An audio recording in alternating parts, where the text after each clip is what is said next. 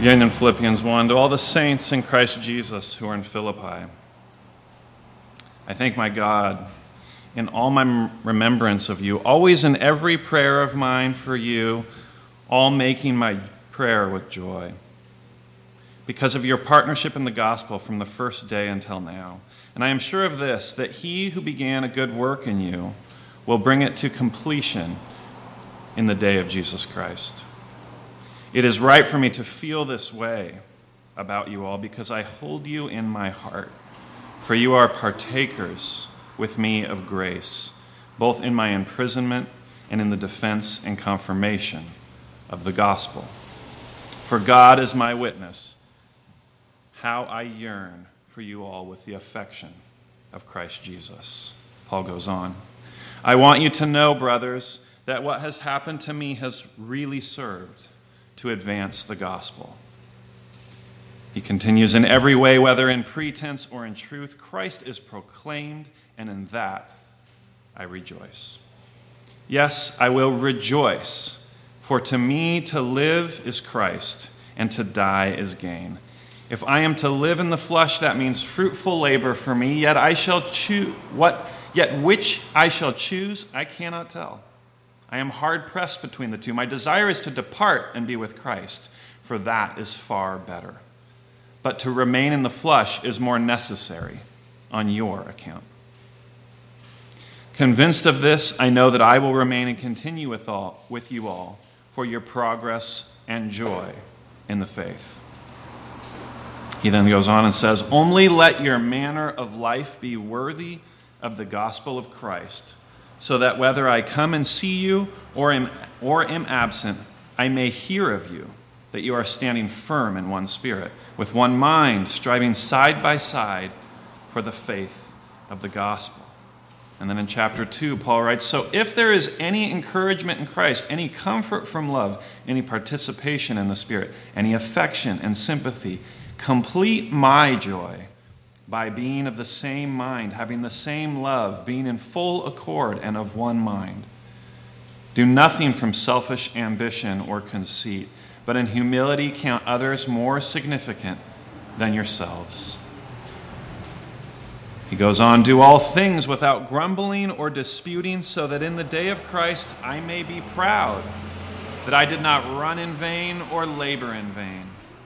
Even if I am to be poured out as a drink offering upon the sacrificial offering of your faith, I am glad and rejoice with you. Likewise, you also should be glad and rejoice in me.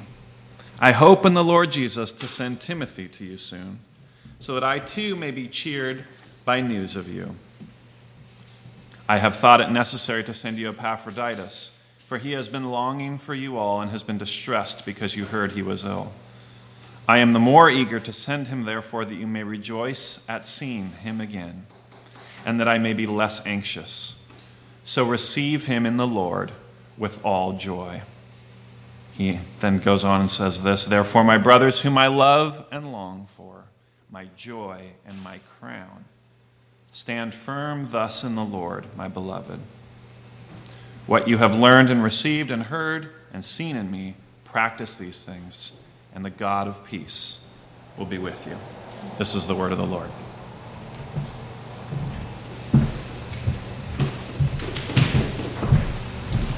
Thank you, John.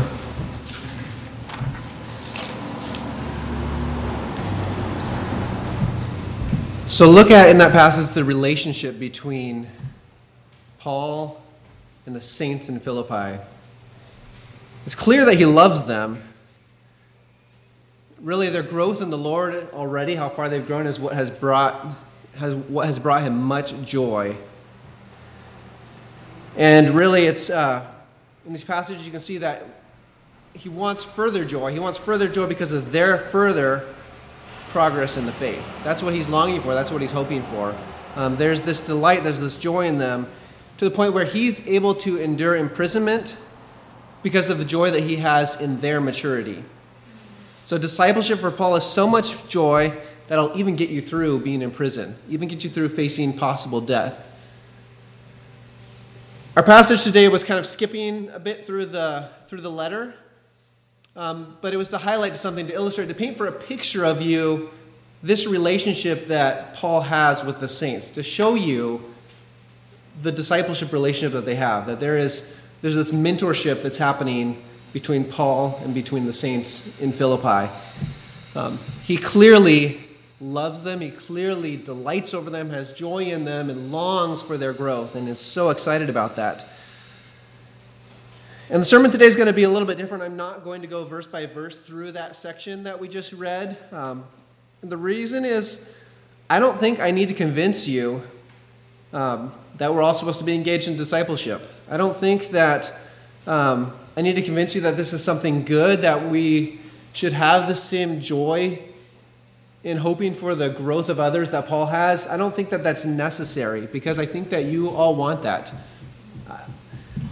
I think that, um, yeah, we all want that experience, right? We, we want those deep relationships. We want, um, we want to love people in the same way that Paul loves those saints. Um, so my question then is, then why, why are we not doing it? Why is that not the big hallmark of our life? When somebody looks at you, when I talk about what's going on in my life, that that is the thing that that joy, that delight in seeing other people's growth, that that is, that is the thing that is central to in my life. I think we all get what's going on with Paul. I don't think that that needs a ton of explaining. I think that that picture is a vision that we desire, but something, something holds us back. Uh, there's something that keeps us, prevents us from wanting to do that. We're, we're not obedient to that calling. Um, we're typically, to varying degrees, not faithful to, to what's being done here. So, why is that? I want to encourage you to pursue, to pursue this. Um, I, I want you to encourage you to be intimately loving and serving and longing for the Christ like growth of those around you. Um, but I also want to dive into thinking through like what is stopping us from that? What's holding us back? And the first reason, the first thing that I think is holding us from that, I think is the pain of failure. So I don't know that in their lives, in the people that we know, in the discipleship that we do, that we really expected to be joyous like it was for Paul. You all probably have those relatives who have never walked with the Lord or have fallen away. I certainly do in my life. There's multiple people that I can say, yeah, that was somebody who was really going with God, and they're not now. That's discouraging. It hurts. It's painful. I can continue to pray for those people, but it's it's hard. It's tough, and thinking of engaging with them and seeking their good is is it hurts. Like it, it isn't easy. It isn't fun. There's that pain of seeing that this is not this is discouraging. It's not all the, the joy that Paul paints here. Um, maybe for you it's the opposite. Maybe it's not somebody who you're hoping for their growth and they walk away. Maybe it's somebody who's discipling you. Maybe you have that person in your life that they were investing in you, they were giving to you, they were encouraging you, and then one day they just kind of walked away. They stopped doing it. Um, that can hurt. It's like, was I not worth that investment? was this did this not matter to you in the way that I thought that it did? Is it not as big of a deal? Like that's painful to go through. Somebody is there and then they're just gone, moved to another state, they're out of your life. Um, I think that, that that pain that we experience can make us not want to be a part of this, not want to engage. I want to tell you about the time that I was closest to despairing. Um, but I want to tell you that specifically because I want you to hear what God taught me in that moment. Um, this was a time actually where somebody I was discipling uh, took, was doing great, was uh, really incredible growth, and then all of a sudden did one thing and uh, just it was all gone. And I was so frustrated about that. um, this, I didn't see that that growth in their life could ever continue. That it was they were on a great path. They were just at this point where maybe if this continued, it could be great. And I felt like that's done. Um, I, I worked at a place that was a residential recovery ministry that uh, people live there, and we live there with them. Um, and I want to tell you about this girl named Nikki. So this place was for 16 to 25 year olds. Nikki was right at the lower end. She was probably 16, maybe 17. Um, and her dad was her life. She did not actually want to come to the place at first because she didn't want to be separated from her dad. She was afraid that something might happen to him while she was there and she wouldn't be able to take care of him. Um, but she did choose to come beforehand. The other residents would tell me that um, you could never trust her word, whether she was lying or not, unless she told you, unless she swore on her father. And she would do that. She would say she would swear on her father, and then you knew that what she was saying was the truth, that she, that she meant this.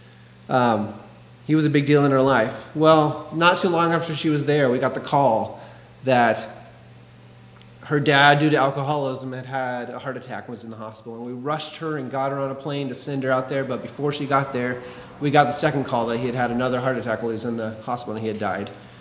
And this was devastating on her. She was there, she was gone for the, the funeral, the whole day, had kind of a long wake, that whole process. And then she came back.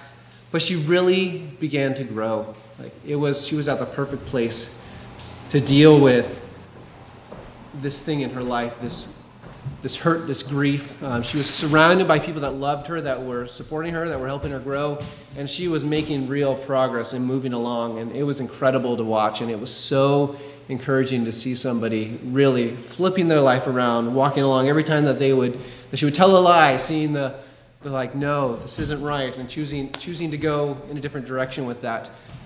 Uh, well, the residents there, they get to go home at Christmas time for a week. Um, so she did that and then came back, and about seven or eight weeks later, um, we all kind of served and we helped in there. She was in helping cook dinner, uh, making some meatloaf.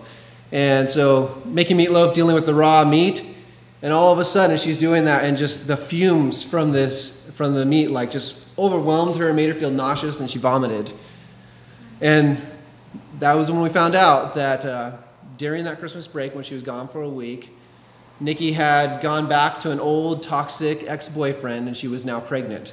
And this place is not a place that we were equipped to handle having a baby. We weren't equipped to like even deal with somebody through a pregnancy to help them with that. Um, and so she had to go. She had to leave. And so few mornings later, really quickly, um, it was early in the morning, I took her down, it was about an hour drive to the uh, to Sacramento Amtrak station. Um, it was dark, it was kind of gray, kind of pre dawn before the, before the sun came out, and uh, put her on that train, and it was one of the hardest things I had to do. So I remember looking at her through, this, through the window of the train and thinking, this is not right. I even said as I walked away, like, I should not have to do this. Um, she was in a place, she was easily led she could go any direction. She was a sheep, but she was surrounded by shepherds. And I was sending her out to a place where there was going to be no shepherds in her life, and she was going to have a kid. And I just felt like the sins of her father were being passed on to the daughter and now to a son, that this cycle was going to continue, that it had a chance while she was there to be broken, and that it was not going to be broken, that all the I had hoped for her and dreamed for was not going to happen, that um, she was in the right place for her, and that was all ripped away and undone. Um, and I was so frustrated about this. I was so angry. I drove back to the residential place, and what I did was uh, we place we're at it's rural it's on kind of in a valley on one side of it uh, so uh, i walked out and i went on kind of a dirt road and there's a view of really half the sky you can see from there. And I brought my journal, and I was perplexed, and I was wanting to despair. And I said, I'm going to write down all the reasons I have to despair, why this world is so messed up, and all the things that are, are wrong with it. And I stomped around on that road, and I was crying and sobbing and clenching my fists in anger. And I would sit down, I would write, and you know what happened? I tried to write about the reasons I had to despair, and I couldn't. And instead, I started thinking about the martyrs.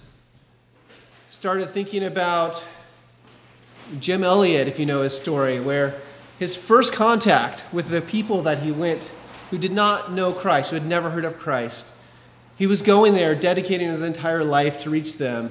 And on his first contact, he was killed by them. And I thought of like, I'd heard before about looking, thinking about the system, but I put myself in that place of what would it feel like to be him as the spears are coming in and as, the, as he's being beat by clubs and knowing that this is not going to happen, what he was hoping for. Like, this is it, this is the end. How would that feel, that discouragement, that end? And I thought he, in that moment, could not see, could not know that what would end up happening is through his death, his wife would go back to that tribe. His wife would go to his murderers, and they would all turn to Christ. And from that story, thousands of people know about him. It's a famous story. Thousands of people have chosen to go into missions because of him, because of his life, his, his untimely death. I think the same thing with Stephen, where Stephen was having stones thrown at him, he was dying. And he could not know that one of his murderers, Saul, was going to come to the Lord, was going to lead this church in Philippi. These are the first believers in Europe, that he's going to lead them to Christ, that he's going to disciple them, that he's going to write a letter to them to encourage them. And 2,000 years later, we're still going to be reading this letter and be encouraged by that. Stephen can't know any of that. All he knows is he's dying for Christ. And I thought of the martyrs and how their service unto death, how they they don't know the future, they don't know what's going to happen, and yet they persevered, they endured. And I thought of Nikki, and I thought of, and I realized that I was not responsible for her. I am not the Messiah. I know John actually talked some about this last week. Of it was not my job to take her and ensure that she was conformed into the image of Christ. And I would not even know what was going to happen next in her life, but God could raise up others. He was not done with her. He could raise up others to reach her at various points in her life. It was not all going to be me. And I don't think we always know what will happen. I don't think we always know what will come next. Um, and while I was there, I was writing these things down. I actually wrote about martyrs in my journal there at the time. Um, and one other thing happened. As I was stomping around and sobbing, I would clench my fists in anger how messed up this world was. And every time I did that, as I looked up into the sky, there was this double rainbow that appeared. And it just, the more angry I got, it kept getting brighter and brighter and brighter in the sky. And even then, I knew, like, oh, I'm at my worst. I'm the most wanting to despair right now, but I'm not yet immune to beauty. Um, God was comforting me through that. He knew that He cared about me and how I was doing. And I was perplexed. I did not know the future, but he was not going to let me despair. So today, brothers and sisters, know that it will be discouraging, it will be hard. You will feel like things have failed. But God's kingdom will come. His will shall be done on earth as it is in heaven. Whatever you see, this is not the end. You can trust that enduring through it, that God does have a plan that He is working out, that you may not see anything more. You may die, you may be a martyr, but someone else God will raise up to pick up the pieces and bring about, carve out some more redemption in this world, and that will continue. Your story may not even continue, or you may not know someone else's story, but God's work and His overarching story will continue. So, as you hear that, you might say, that's great. That sounds amazing. I do want to go. I do want to disciple people. I want to be involved in intentional relationship in people's lives where I am, where our relationship is centered on Jesus. But here's the thing I would do that, but I'm not ready yet. I'm too immature. I'm, I haven't grown enough. I'm not to that point where I could mentor someone else, or maybe I just sin too much. Um, I, I haven't fixed everything in my life yet to be able to do that. And I think that's a valid thing for us to think. I think that's normal. Uh, but I don't think that's a reason to hold back. I want to I want to share you, with you another story about a time I was in Bangladesh and something I saw there. And I'm hoping that this will help you help you understand that this is not a reason. This is not a reason to be held back.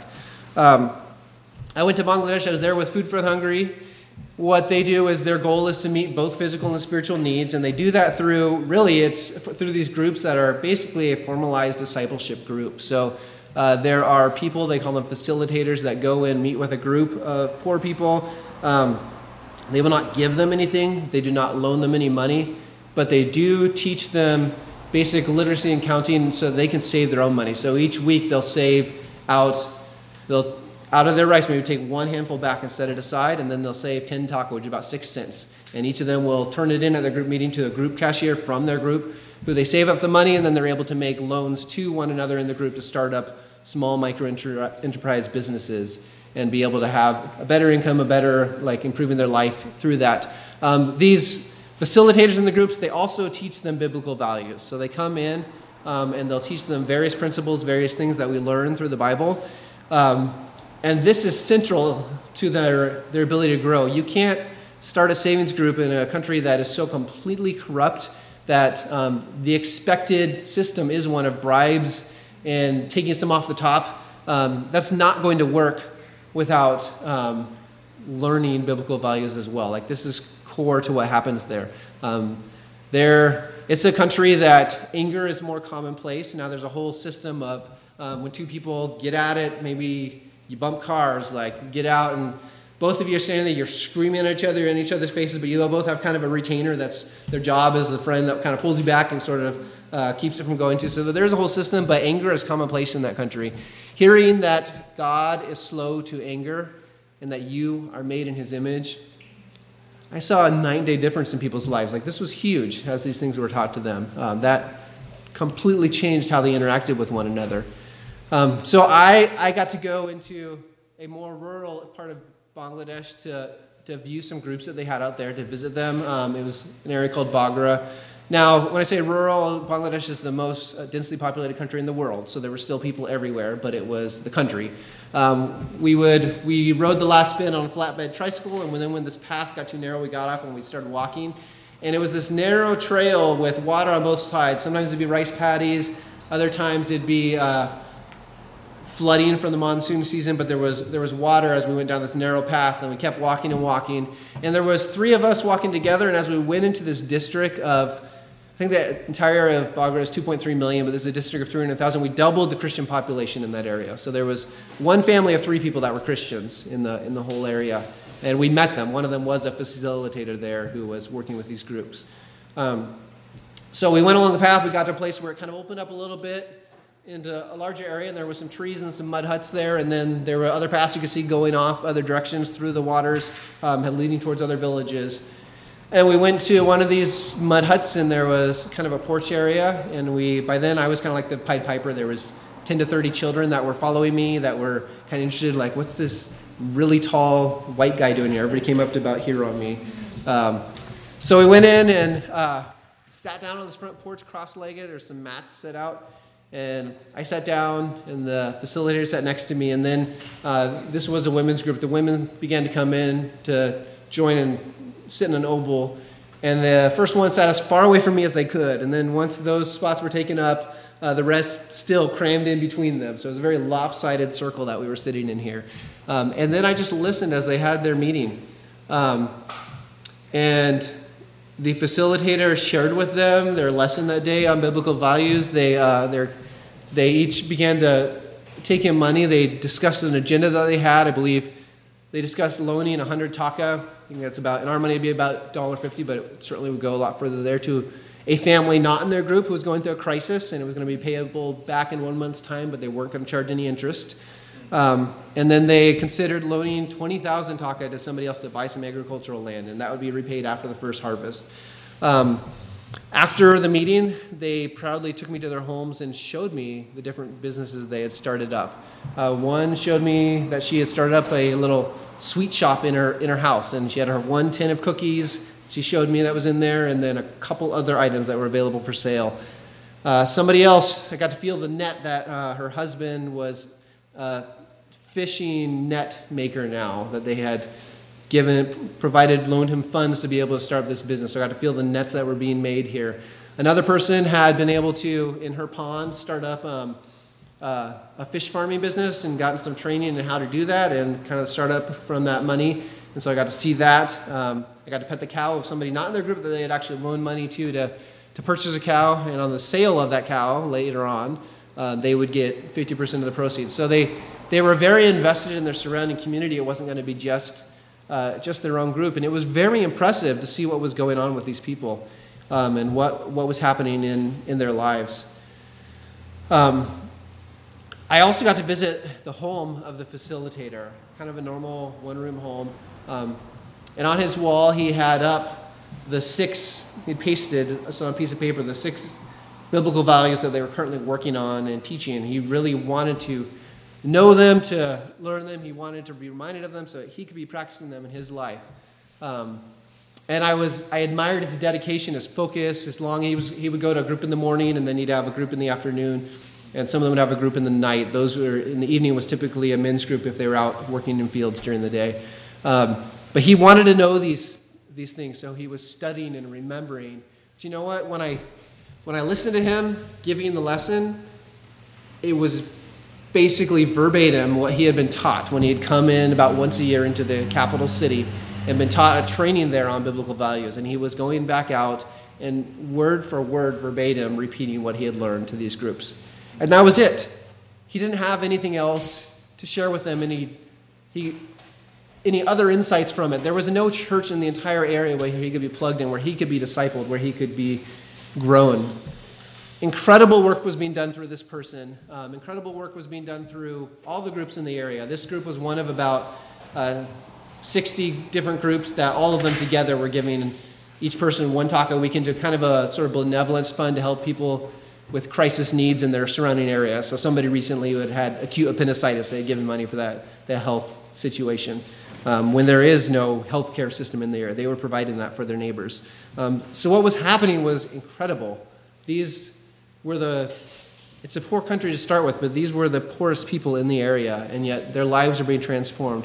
But the person who was investing in them, who was discipling them, knew almost nothing, was just barely beyond them, and had no way of further growth, of further discipleship, of further mentoring, nobody to pour into his life. And as I think of that story and I look at each of us, I want all of us to know that the person here that is the weakest, the most immature, we are light years beyond so much of the world, and God will use whoever He can in whatever way. And even if you don't believe that's true of yourself, that no, I you can say way beyond, but I what do I have to give? Here's the thing. You may not be this amazing Mother Teresa Christian that everybody looks up to, that everybody has wants to learn insights from, but there is somebody who is at a point in life that is going through something that you have something to offer.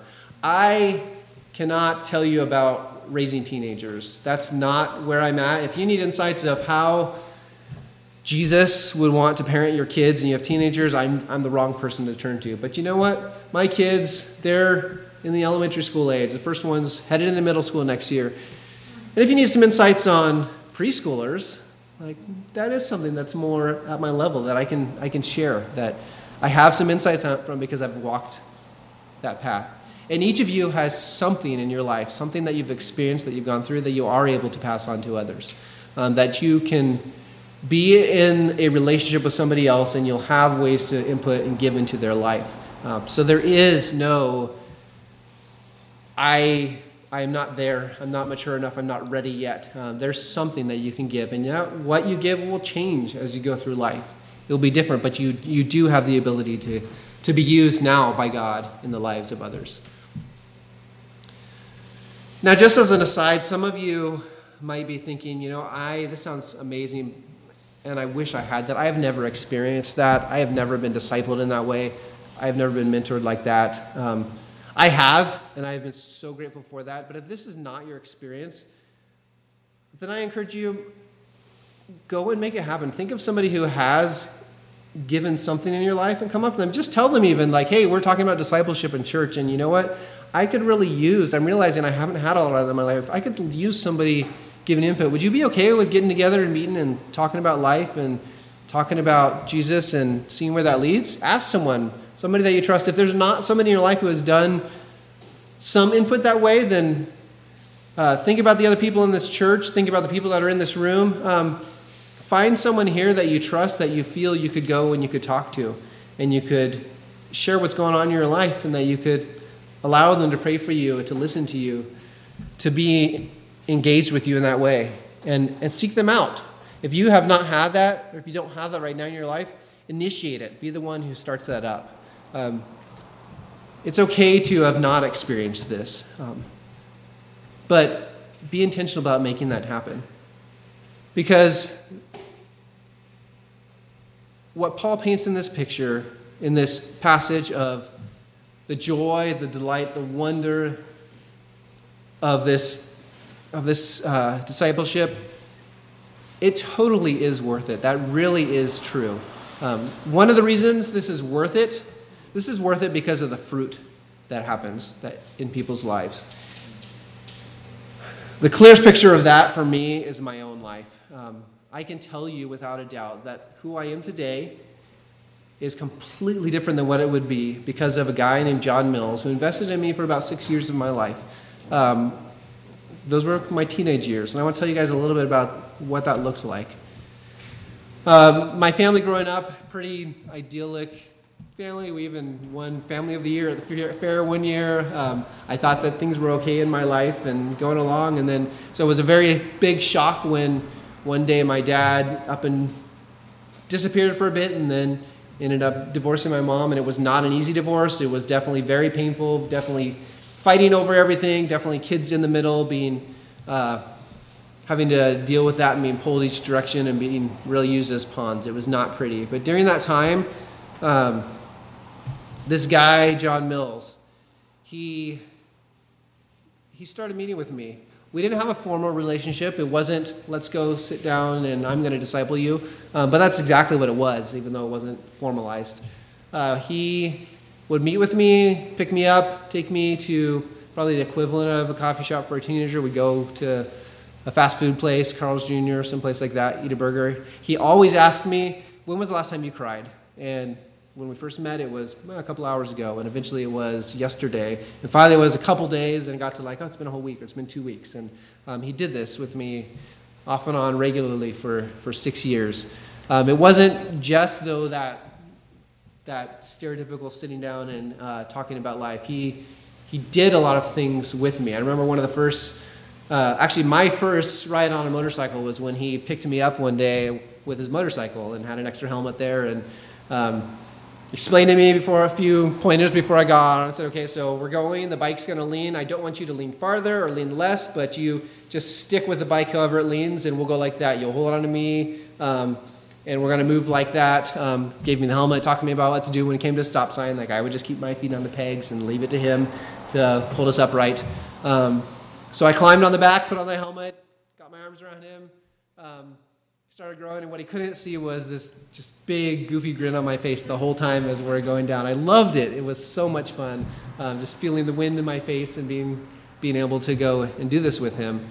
Um, I eventually, my dad actually got me a beat up old dirt bike, um, kind of as something that hopefully we could do together.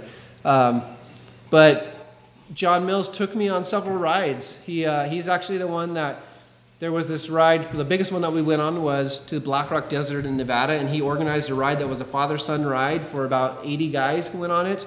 Um, and every kid that came had to have an adult that was responsible for them if they didn't have a dad. Um, but so somebody had to be there. It couldn't just be kids showing up. Um, and he invited me. He chose to let me be the person that was going to come with him, um, and that he would be watching out for and connecting with. And it was so much fun. It was a great time, certainly, of connecting with uh, friends. But uh, there was a speaker there that we had. There was, it was me being surrounded by godly men in my life, something that I had not had as much of through this time of the divorce. It was there was a hot tub or a hot springs, natural hot springs there. We could go soak in afterwards, um, and he just spent time with me. He just engaged with me, did live, talked and I couldn't tell you today really probably any one thing that he said to me. I know that there was lots and lots of talking, but um, there wasn't like this one insight that we had. Sometimes it was we sat and talked. Other times, like he, he's the one that if my car had trouble, he would take me and work on it together. Um, he's actually the one. There was things in my life that were missing from not having a dad that was there. That um, one of them would be uh, he realized one day that I had no clue how, how, an engine worked, and he sat me down, started drawing a little diagram, talked to me about pistons, what happened, was explaining this to me.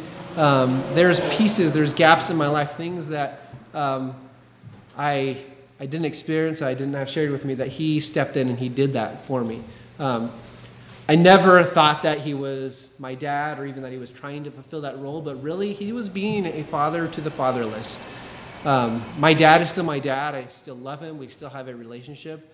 But there were ways that John stepped up and supported me through this time of my life um, that made a complete difference of the trajectory that my life was on. I was a kid that was struggling, that was dealing with some rough stuff that was happening. I was being hurt.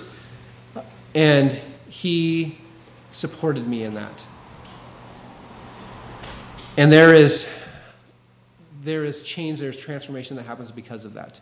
And it is so worth the disappointment, the frustration, the failure, the watching some walk away, watching some backslide, taking three steps back for one step forward. It's so worth dealing with that because of the fruit.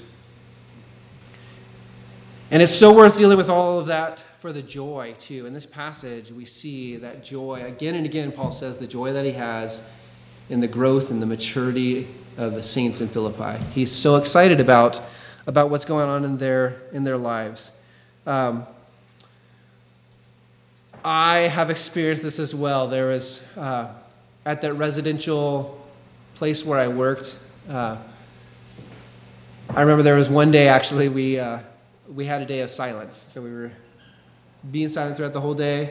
And there was a kid there, James, that he actually broke his silence in the middle of the day for one reason, and that was to cuss me out. And he was standing there screaming at me, and I was still being silent, just listening to it. And the whole time he was laughing, the whole time he was screaming at me, I just kept thinking, like, how beautiful his eyes looked flashing in the sunlight with this anger that he had of just um, i wasn't angry back at him i wasn't overwhelmed or upset at him um, that was a tough moment in his life but there was still joy in that and over the course of about a nine month period, his life just completely did a 180 and flipped. And I got to, uh, a few months after that, take him and the two of us walked down to this scuzzy, gross pond, and I got to, dis- I got to baptize him. And it was, it was somebody who I had walked with day in and day out for about a nine month period that I then got to baptize. And let me tell you, the joy of that, of being able to celebrate the change in this life, was incredible. Um, this is night and day. Like it, new people coming to that place, they could not think of him as somebody who had had problems before. He didn't look like that. He didn't seem like somebody who had any issues. He he was completely flipped from the person he had been before, and there was so much joy in seeing that. It was so worth the being screamed at. It was so worth the the struggles and the exhaustion and the hard times with him to be able to to see that to have that joy of watching his life be transformed. And you know something else? Another reason it's worth it is because it's through discipleship, it's in discipling others that we are changed. So in this passage, Paul tells them he wants their growth, but he doesn't simply tell them to be good, he tells them to serve others. At the beginning of uh, chapter 2, uh, he, he says, in humility, count others more significant than yourselves. Look not only to your own interest, but also to the interest of others. Do nothing from selfish ambition or vain conceit. Like his goal for them in their growth is to serve. And that's what Paul was doing. He was in prison because he chose to serve these people. He would, if he had not gone and desired their transformation, he would never have been arrested. He was facing death because of that, but it was worth it to him. And Paul also, he would, as he reflected on whether he was going to die or live, he said, You know what? If I die, I get to be with Jesus. That's actually probably better. I think that's the one that I desire. That's the one that I want. But you know what he did? He set aside his wants. He said, It's more important for me to serve these people, so it's more important for me to live. I think that what God wants for me is to be alive because what he wants is for me to serve you.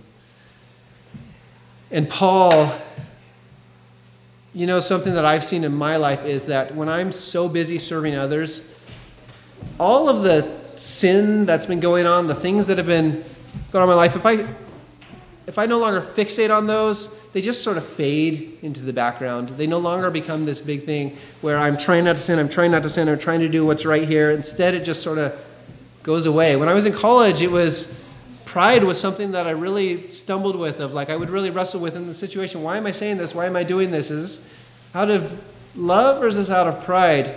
And when I worked at this residential place, like there was a point where suddenly I looked back and went, pride is not an issue in my life right now. That's not the thing that I deal with. But it wasn't because I focused on like I want to not be proud. I want to not be proud. What it was was I was so concerned, so focused on the growth of these others and wanting them to do good that I didn't even think about that. I didn't care about that. That wasn't that didn't matter. That was not a thing in my life. And you know, James, that kid that I talked about before, he um, I was in a dorm room with him at night. We would spend the night together in there, and there was uh, for a while there was two other two other kids also in kind of 16 19 age range and pretty quickly what i started to do what i learned to do was to to not help them with their problems and instead let james talk to them and he would and he would wrestle through it and i would hold back and i would not give input and really so much of his growth and his transformation was through him trying to help other kids who were struggling going through the very same things that he had been. And then afterwards, when I was meeting him, we talk about what, what was amazing and what he had shared and what, was, what hadn't worked and how to do that better. And we would, uh, we would bounce that back and forth. But his growth, in large part, happened as he began to serve others in this place. I think that's how God works in our lives. I don't think that He wants us just to try to do better. I don't think He wants us to try to stop sinning. I think He wants us to seek the good and the welfare of others and desire for them to grow in Christ. And in so doing, our own lives are transformed as well.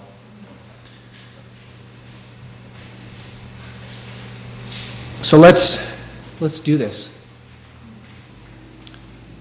Let, whatever's been holding you back, if there are other things that I haven't mentioned, think about that. Uh, when you guys are meeting together as groups, when you're talking with one another, bring up you know, I don't think it's any of those things that Michael said on Sunday. I think it's other stuff that was holding me back. And here's what it is share that with one another, um, process that, work through that, and then step up, step out.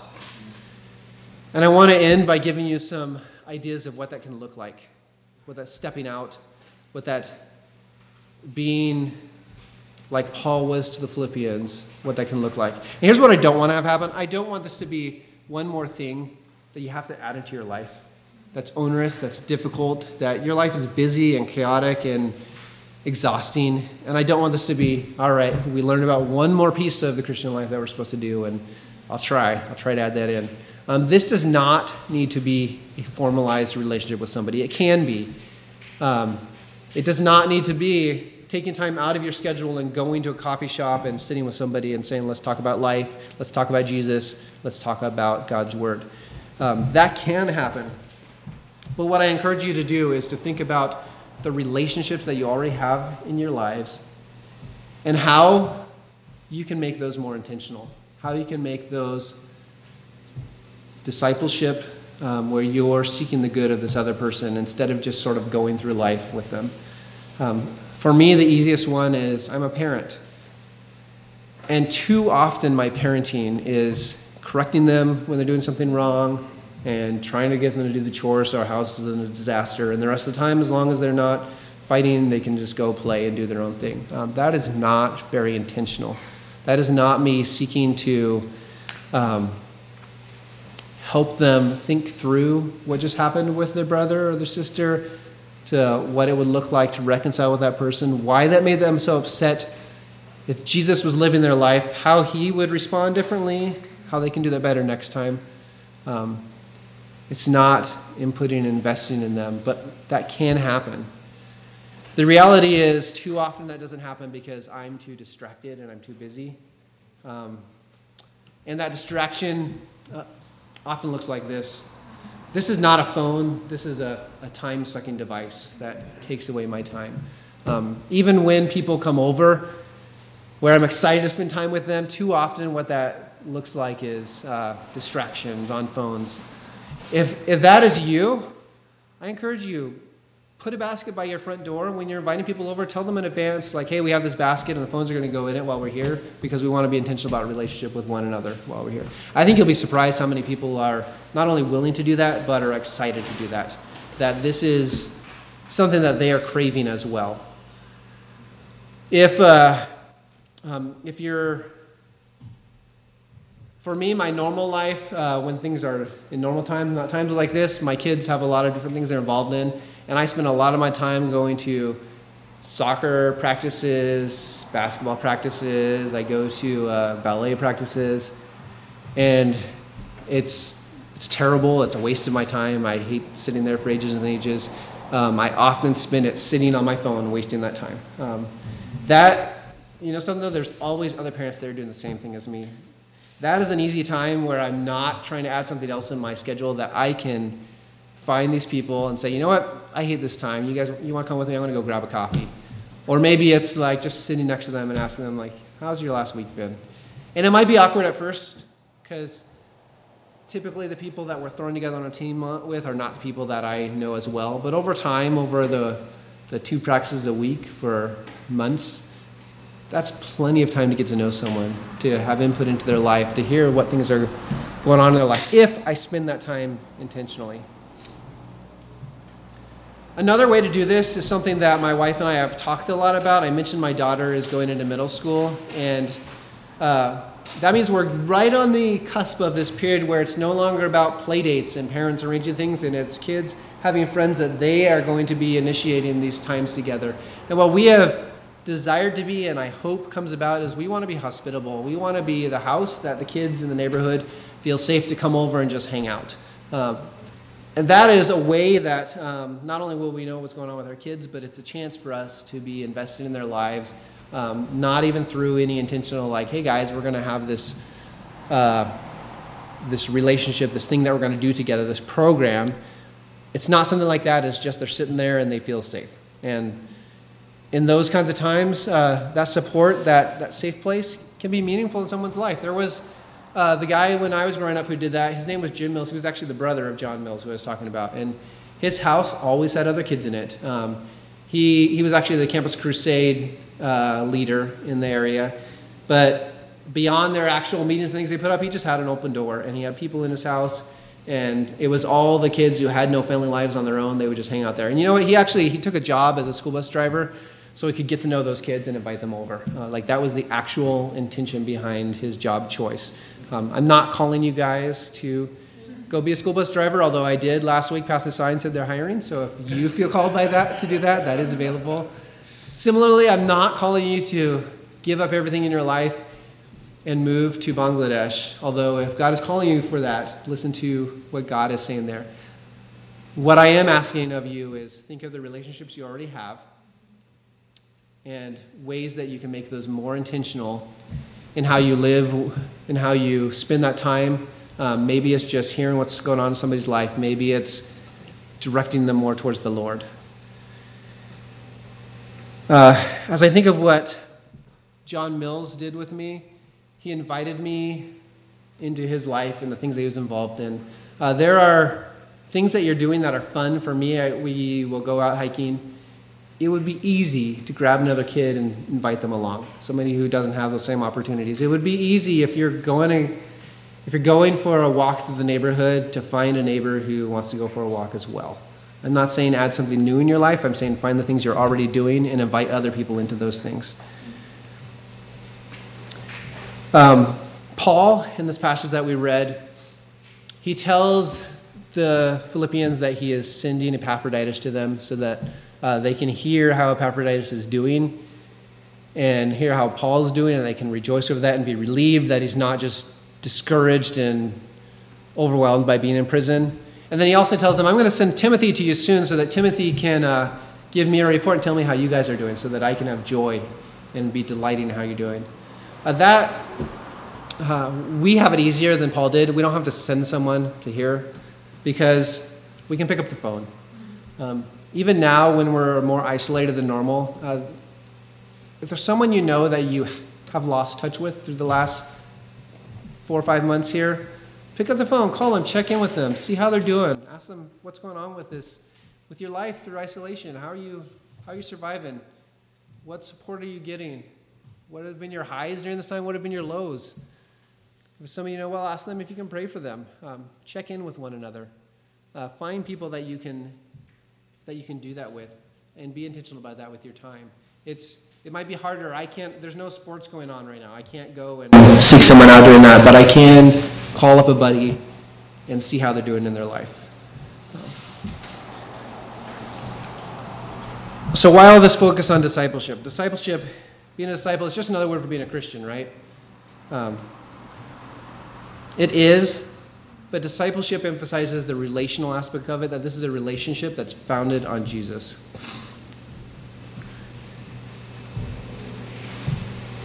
And I encourage you not to, not to wait and hope that that sort of semi happens in your life, but think about the longing, and the joy that Paul had for these saints that he was discipling, and choose to engage with those around you. And know that it will be discouraging, it will be painful, there will be people who fail, who walk away, and that will hurt. But there will also be joy. You will have the same joy that Paul talks about here. It will be that deep. Your delight, your longing will be for the growth and the change and the transformation of someone else's life.